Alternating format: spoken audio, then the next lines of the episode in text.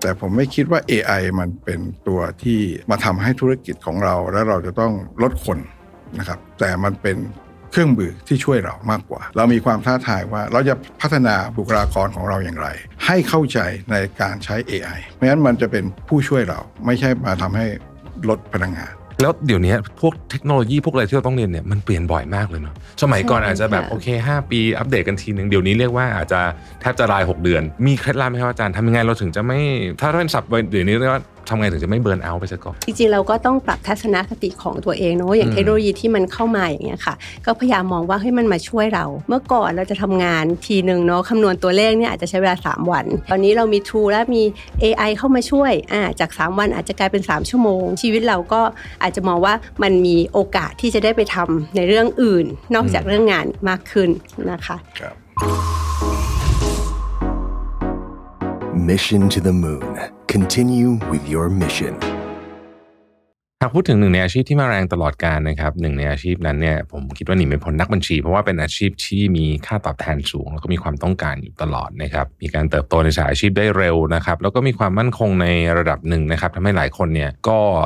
เรียกว่าตั้งใจเลยแหละที่อยากจะเรียนคณะนี้ให้ได้นะครับ และถ้าหากถามว่าคณะบัญชีมีความฮอตฮิตและมีความสำคัญขนาดไหนนะครับ ก็ต้องบอกว่ามีผู้บริหารชั้นนำมากมายนะครับที่ผ่านการเรียนจากคณะนี้มานะครับหรือแม้แต่ผู้บริหารที่ไม่ได้จบบัญชีมาก่อน พอได้รับการแต่งตั้งได้เลื่อนตำแหน่งเนี่ยก็ยังต้องหาโอกาสเรียนรู้และศึกษาเรื่องบัญชีเพราะเป็นเรื่องสำคัญ เป็นเหมือนกับแกนหรือว่าแก่นของการทำธุรกิจเลยก็ว่าได้นะครับ เพราะว่าเรื่องบัญชีธุรกิจเนี่ยเป็นของคู่กัน ถ้าขาดเรื่องบัญชีก็ทำให้การบริหารธุรกิจไม่ราบรื่นแน่นอนนะครับ ดังนั้นอาจจะกล่าวได้ว่าการมีพื้นฐานทางบัญชีเป็นหนึ่งในปัจจัยแห่งความสำเร็จในการก้าวสู่ตำแหน่งระดับสูงขององค์กรเลยก็ว่าได้นะครับ วันนี้ผมอยากจะเชิญทุกคนมารับฟังเบื้องลึกเบื้องหลังของการทำงานสายบัญชี และการเปลี่ยนผ่านจากนักบัญชีสู่ CEO นะครับ รวมถึงจะพาไปฟังรายละเอียดต่างๆ เกี่ยวกับการ เรียนที่คณะบัญชีของมหาวิทยาลัยกรุงเทพด้วยนะครับเผื่อใครกำลังสนใจคณะนี้อยู่ก็ห้ามพลาดเลยทีเดียวนะครับยังไม่หมดแค่นั้นนะครับเราจะพาทุกท่านไปรับฟังเรื่องราวและความท้าทายของโลกการทำงานและโลกธุรกิจในยุคของ AI ด้วยนะครับว่าเราต้องเตรียมความพร้อมแบบไหนถึงจะอยู่รอดในโลกยุคนี้ได้ โดยเฉพาะคนที่ทำอาชีพสายบัญชีน่าจะอยากฟังมากนะครับโดยวันนี้เนี่ยเรามีแขกรับเชิญพิเศษมาร่วมพูดคุยกันถึง 2 ท่านเลยนะครับท่านแรกนะครับ ดรการันทรัตน์บุญยวัฒน์ คณะบดีคณะบัญชี มหาวิทยาลัยกรุงเทพนะครับและคุณเจริญ ผู้สำเร็จเลิศ CEO ของ KPMG Thailand Myanmar and Laos นะครับซึ่งเป็นสิทธิ์เก่าของคณะบัญชีมหาวิทยาลัยกรุงเทพนะครับ ขอยินดีต้อนรับสองท่านเข้าสู่รายการอย่างเป็นทางการนะครับ สวัสดีทั้งสองท่านนะครับ สวัสดีครับสวัสดีค่ะครับ ขอบคุณมากนะครับที่เป็นเกียรติให้กับรายการของเรานะครับผมขออนุญาตอาจจะเริ่มคำถามแรกที่คุณเจริญก่อนนะครับ อยากครับทราบว่าเอ่อ ย้อนกลับไปตอนสมัยเด็กๆเลยเนี่ยนะครับว่าเอ่อตอนนั้นเนี่ยทำไมถึงเลือกเรียนเอ่อบัญชีที่มหาวิทยาลัยกรุงเทพครับครับเป็นคำถามที่ดีครับเอ่อทำไมถึงเลือกเรียนคณะบัญชีครับผมจริงๆผมอยากจะตอบว่าทั้งตัดสินใจและก็ถูกกำหนด นะครับทำไมผมถึงบอกว่าถูกกำหนดเพราะว่าจริงๆแล้วช่วงที่เรียนชั้นประถมจนถึงมัธยมเนี่ยผมเป็นก็นักเรียนอาจจะไม่ได้เรียนเก่งนะครับ ผมคิดว่าอันนั้นก็เป็นจุดจุดที่ทำให้เราเริ่มคิดนะครับ ว่าเราควรจะต้องเรียนเรื่องของสายอาชีพนะครับ หลังจากที่เรียนทางด้านของสายอาชีพนะครับ ก็เรียนทางด้านของ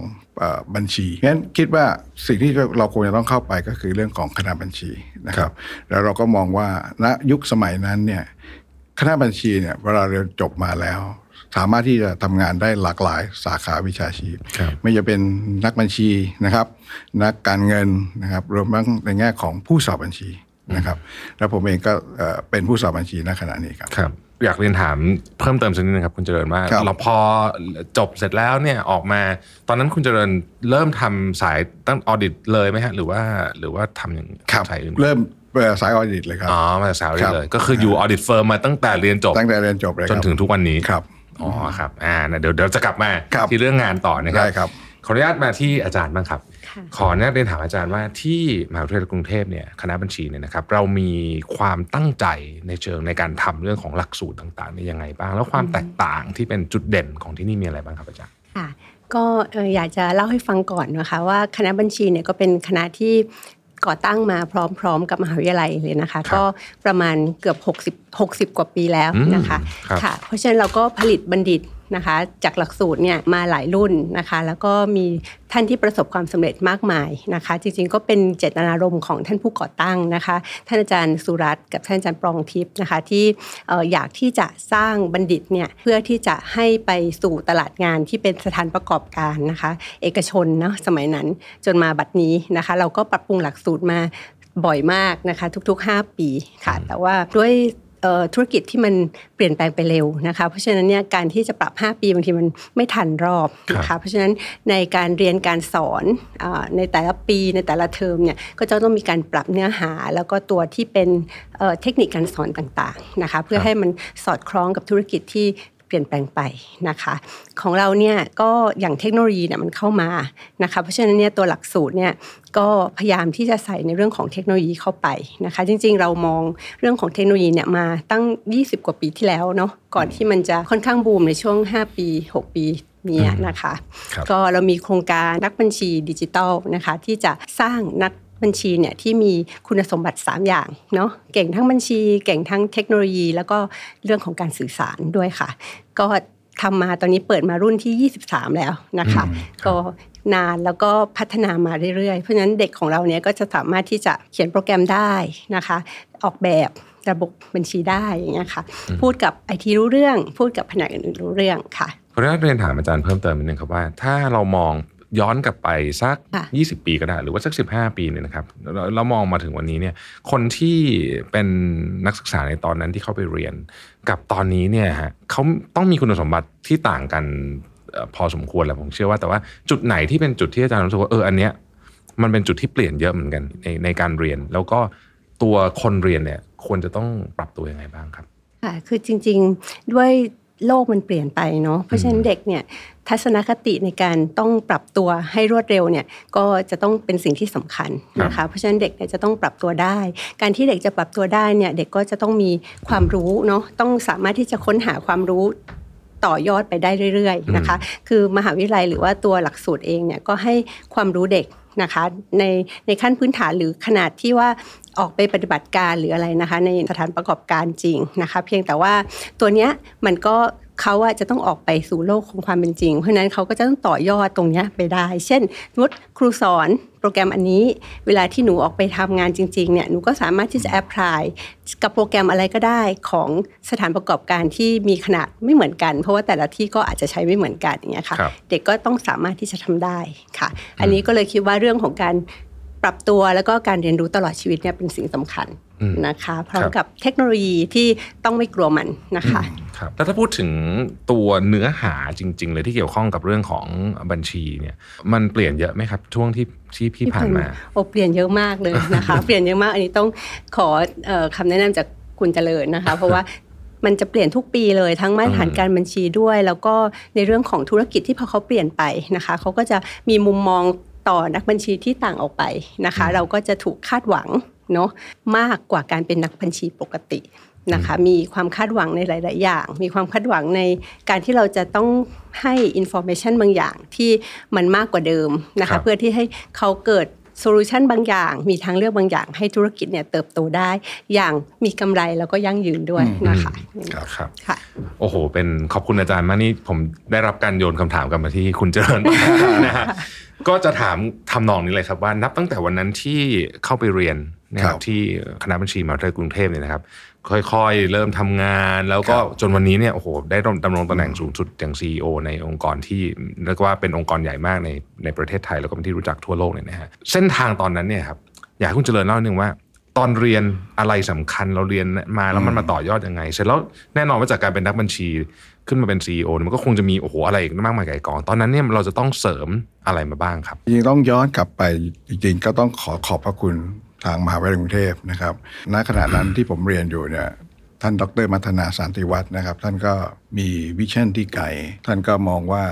การเรียนรู้ในแง่ของทฤษฎีเนี่ยมันไม่เอื้ออำนวยณยุคนั้นแล้วนะครับว่าเราต้องเรียนรู้อะไรที่มันเพิ่มเติมนะครับ การเรียนรู้เพิ่มเติมก็คือการเรียนรู้ประสบการณ์จริงจากการทำงาน อีกอันหนึ่งที่ท่านมองเห็นก็คือ ท่านเห็นว่าการใช้ภาษาอังกฤษในณขณะนั้นเนี่ยมันมีความสำคัญอย่างยิ่งนะครับ ผมเองเป็นเอ่อ รุ่นแรกที่เรียนจบปี 2 แล้วก็ขึ้นมาปี 3 เป็นภาคภาษาอังกฤษ แล้วก็ในปีที่ 3 เองเนี่ยก็ได้รับต้องบอกได้รับแพชชั่นมีเป็น turning point เลยก็มาได้นะครับว่าการที่ทาง คณะเนี่ยได้เชิญนะครับผู้ที่ประสบความสำเร็จในวิชาชีพการสอบบัญชีนะครับ แล้วก็เป็นผู้บริหารนะครับระดับสูงนะครับ ในองค์กรขณะนั้นก็บริษัท SGB นัทถลางนะครับ ก็เป็นบริษัทสอบบัญชีนะครับ ท่านก็มาพูดให้เราฟังนะครับ คุณไพฑูรย์ทวีผลนะครับ ก็เป็นไอดอลของผมคนหนึ่งนะครับ ท่านก็พูดถึงว่าวิชาชีพสอบบัญชีเนี่ยมันเป็นวิชาชีพที่มีเกียรตินะครับ มันมีศักดิ์มีสี รวมทั้งท่านก็พูดถึงในแง่ขององค์กรของท่านว่า ที่ SGV เองเนี่ยทุกคนที่เป็นพนักงานนะครับสามารถที่จะขึ้นมาเป็นผู้บริหารสูงสุดได้นะครับ ซึ่งขณะนั้นเราเรียกว่าเป็น partner นะครับ ผมคิดว่าอันนั้นเป็นจุดที่มันเป็น passion อันหนึ่งที่เราเริ่มแล้วว่า การที่เราเรียนที่นี่เราต้องให้ความสำคัญกับเรื่องของการสอบบัญชี ทางมหาวิทยาลัยเองเนี่ยก็ติดอาวุธให้ด้วยนะครับผมคิดว่าการสอบบัญชีการที่เป็นนักผู้สอบบัญชีเองเนี่ยไม่ใช่แค่มองได้เรื่องของการสอบบัญชีอย่างเดียว ทางมหาลัยก็จะมีเรื่องของการเงินการธนาคารนะครับการลงทุนนะครับเรื่องของ entrepreneurship อะไรต่างๆ และที่ผมเห็นว่าสำคัญที่สุดจนใช้ในแง่ของหลักเกณฑ์หลักการของมันได้ ณ ขณะนี้ก็คือเรื่องของการพัฒนาทรัพยากรมนุษย์นะครับ ผมก็คิดว่าอันนั้นคือการที่เขาติดอาวุธให้ละ นะครับเพราะฉะนั้นการที่เราเดินทางมาถึงขนาดนี้ พอเราได้เข้ามาจริง ๆ นะครับ ผมเองผมก็เป็นจบมาปุ๊บก็เข้าเป็นผู้สอบบัญชีนะครับ อย่างที่เมื่อกี้เรียนไป และองค์กรแรกแล้วก็องค์กรที่อยากจะเข้าก็คือองค์กร SGB นาทลางนะคครัรับบหลังจากที่เราได้เข้าไปสิ่งที่เราต้องทำก็คือ เรามีโกของเราเรามี purpose แล้ว เราต้องมีความมุ่งมั่นด้วยนะครับ แต่สิ่งหนึ่งที่ผมคิดว่ามันมันต้องทำแล้วถ้าคุณอยากจะเป็นเอ่อผู้บริหารในอนาคตได้เนี่ยคุณต้องเข้าใจว่าหลักการสอบบัญชีคืออะไรอืมนะครับเพราะฉะนั้นผมก็เริ่มที่มานั่งดูจากการที่เราได้เรียนรู้มา เราได้รู้แล้วว่าเอ่อวิธีการสอบบัญชี account ใด account หนึ่งเนี่ยมันต้องเริ่มจากอะไร มันต้องเริ่มจากอันแรกเลย ต้องมีวัตถุประสงค์ในการสอบบัญชี นะครับอันที่สองคุณต้องเอาเอาวัตถุประสงค์ต่างๆเหล่านั้นนะมาเป็น procedure มาเป็นกระบวนการเพื่อจะให้ได้ objective ตรงนั้น และที่สำคัญที่สุดก็คือเรื่องของการสรุปผลครับนะครับคุณทำมาทั้งสองอย่างดีหมด แต่คุณสรุปผลไม่เป็นงั้นมันก็เกิดความไร้ค่าเกิดขึ้นนะครับเพราะฉะนั้นทั้งสามอันเนี่ยผมจากการเรียนรู้มาแล้ว มันไม่เพียงพอเพราะว่าพอเราไปเจอสถานการณ์จริงๆ account นี้บัญชีนี้บัญชีเดียวกันแต่ต่างบริษัท เพราะฉะนั้นวิธีการหรือ objective อาจจะมีความ เข้มข้นไม่เท่ากันนะครับเราอาจจะต้องใช้วิธีการอื่นอะไรต่างๆเข้ามา เพราะฉะนั้นสิ่งที่ผมทำคือ ผมต้องเข้าใจทั้งหมด แต่การเข้าใจของผมเมื่อก่อนก็ยังเป็นสมัยเด็ก ๆ เราก็ยังค่อยความเข้าใจโดยการท่องจำนะครับแล้วค่อยมาปฏิบัติจริง แล้วก็ให้เกิดความเข้าใจเพิ่มมากขึ้นนะครับ นั่นก็สิ่งที่ที่ผมคิดว่าอันนั้นคือสิ่งที่เราต้องมุ่งมั่น พอมีความมุ่งมั่นเราต้องทำมันให้ได้นะครับ แต่ความมุ่งมั่นผมคิดว่ามันมันต้องมากับโชคด้วย แล้วก็โอกาส และที่สำคัญที่สุดต้องมีการสนับสนุนนะครับ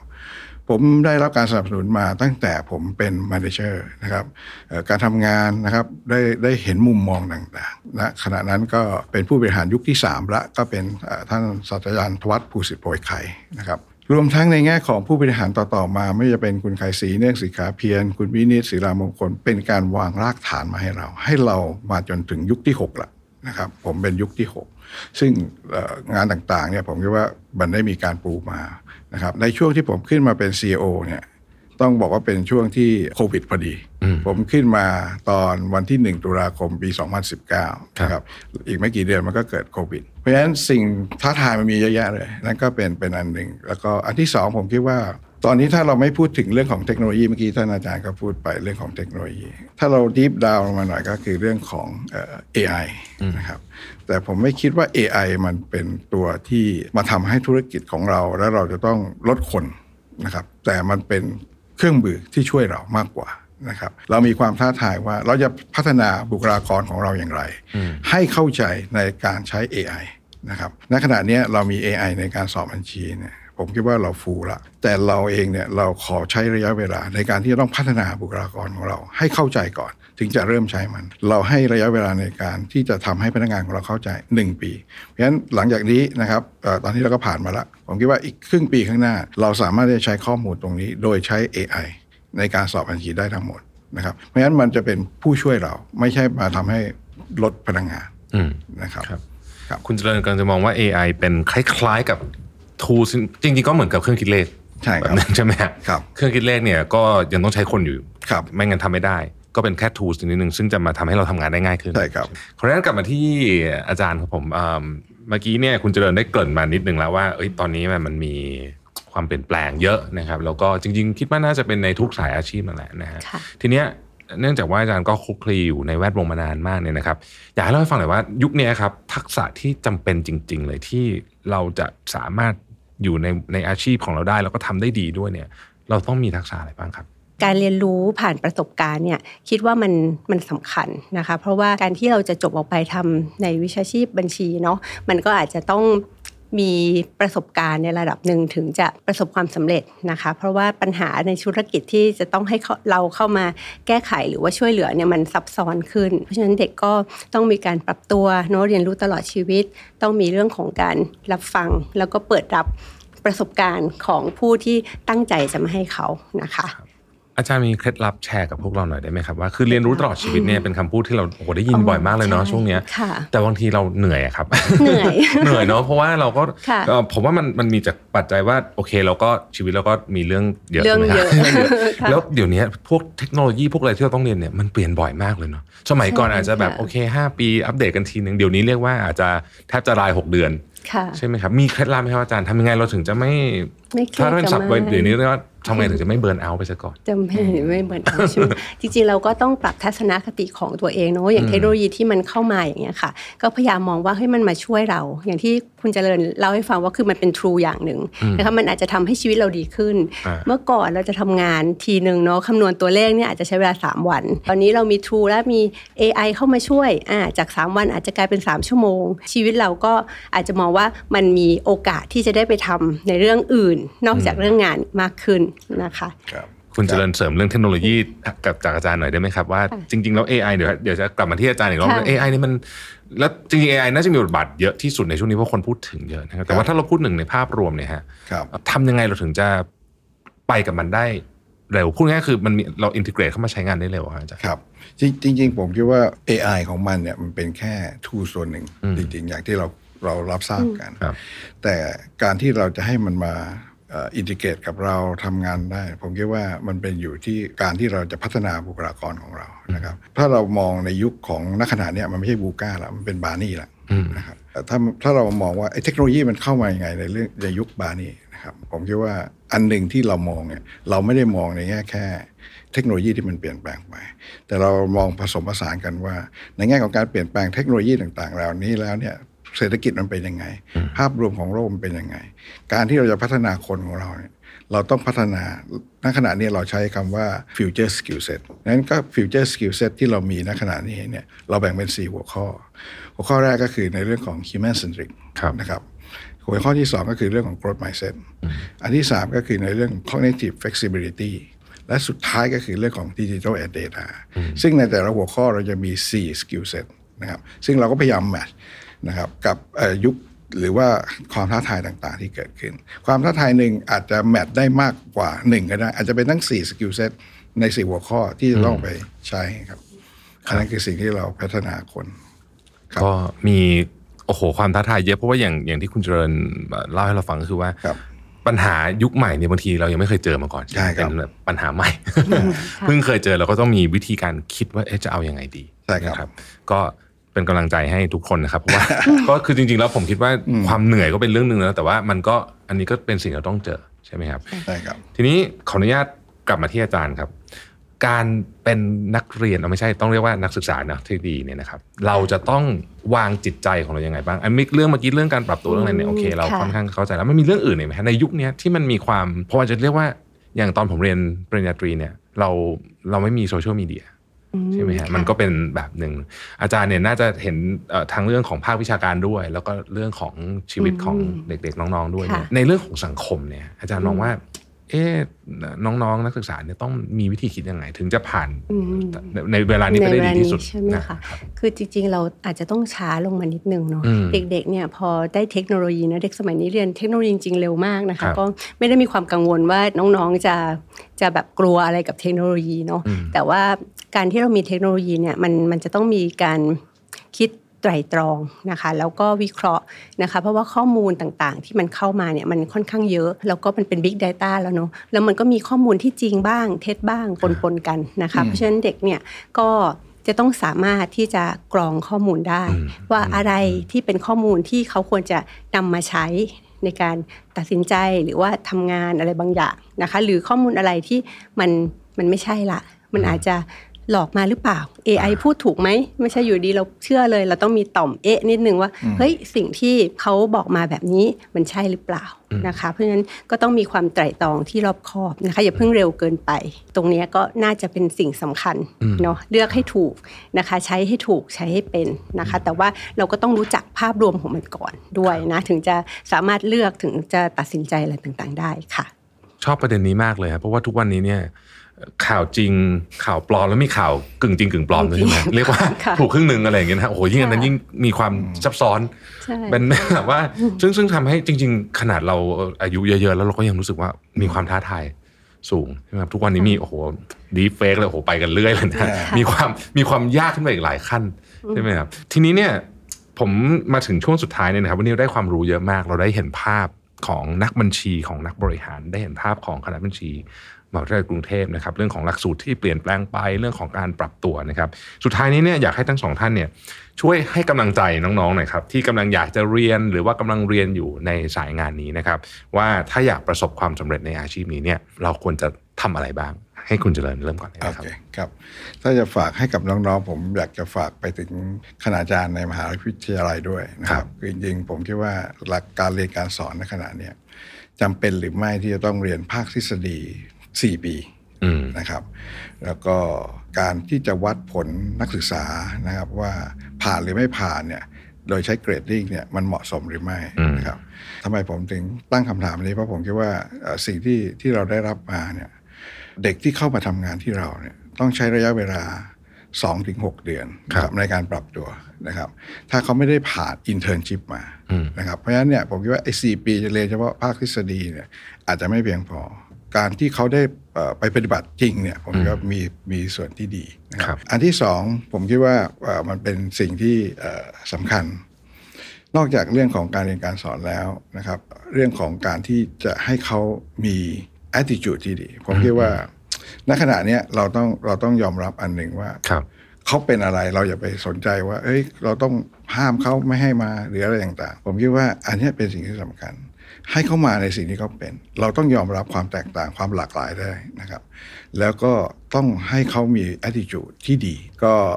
ถ้าองค์กรของผมสามารถที่จะช่วยเหลืออะไรในแง่ของภาคการศึกษาได้ เราก็ยินดี เพราะผมคิดว่าเราต้องช่วยกัน แล้วก็ทำให้เด็กนะฮะไม่ขาดในเรื่องของประสบการณ์นะครับ การเรียนรู้ที่ควรจะต้องเป็นมากขึ้นครับ ครับโอ้นี่ก็พูดถูกคนเลยนะฮะอยู่ตรงนี้พอดีนะฮะค่ะงั้นให้ อาจารย์รบกวนปิดท้ายให้เราหน่อยครับว่าสำหรับน้องๆ ตอนนี้กำลังอยากจะค่ะศึกษาวิชาบัญชี หรือเรียนอยู่ตอนนี้ก็ด้วยเนี่ยนะครับค่ะ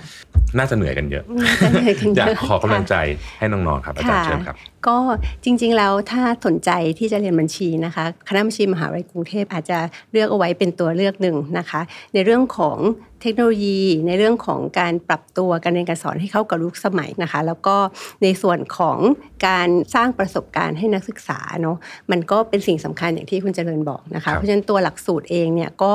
จริงๆเป็นวิชาที่ต้องเลือกก็คือบังคับให้ฝึกงานหรือฝึกสาหกิจศึกษานะคะครับซึ่งผมตรงเนี้ยเนี่ยเราคิดว่ามันเป็นการทำให้เขาดึงเอาประสบการณ์เนี่ยมาสั่งสมเร็วขึ้นเนาะในเรื่องของการเรียนรู้จากสถานประกอบการหรือเรื่องจริงนะคะ ไปเรียนตั้งไปทำงานตั้งแต่ก่อนจบเลยนะคะแล้วก็ต่อยอดเพื่อที่จะออกไปทำงานจริงได้นะคะ เราก็ได้รับความกรุณาจากหลายๆ บิ๊กโฟเนาะทั้งของคุณเจริญหลาย ๆ ที่นะคะ ที่จะรับเด็กของเราฝึกงานนะคะ ก็เป็นตัวเลือกที่ดีนะคะ แต่ยังไงก็ตามเนี่ยการเป็นนักบัญชีที่ดีอะ่ะเราก็เราต้องเก่งด้วย แล้วก็ต้องดีด้วยนะคะ เพราะฉะนั้นมันก็จะเป็นวิชาชีพที่ค่อนข้างให้ความสำคัญกับความเอ่อคุณธรรมหรือจริยธรรมในการที่เราจะดำเนินงานนะคะ ก็อยากฝากตรงนี้ไว้ด้วยค่ะโอ้ที่อาจารย์บอกนี่ดีมากเลยนะฮะเรื่องจริยธรรม ก็เป็นเรื่องสำคัญเพราะนี่คือวิชาชีพ ที่สำคัญมากในการที่จะครับดูแลความถูกต้อง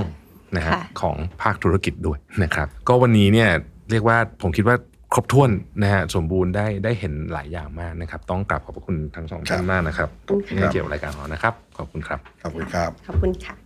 ผมเชื่อว่าวันนี้ผู้ฟังที่กำลังสนใจหรือเรียนคณะบัญชีอยู่นะครับจะต้องได้รู้จักกับเส้นทางสายอาชีพบัญชีมากขึ้นอย่างแน่นอนนะครับรวมถึงได้วิธีการเตรียมตัวให้พร้อมในยุคที่ AI เขามีบทบาทสำคัญมากด้วยนะครับยังไงวันนี้ผมต้องขอขอบคุณนะครับดรการันทรัตน์และคุณเจริญที่ให้เกียรติมาพูดคุยในรายการของเราในวันนี้นะครับขอบคุณและสวัสดีครับ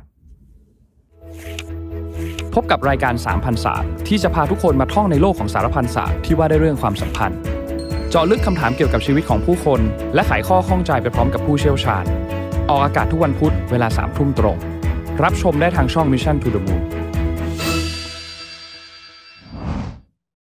สมัครสมาชิก Mission Club YouTube Membership นะครับ ราคาเริ่มต้นเพียง 50 บาท มีสิทธิพิเศษมากมาย เฉพาะสมาชิกเท่านั้น กดสมัครอ่านรายละเอียดได้ใต้คลิปเลยนะครับ ขอบคุณครับ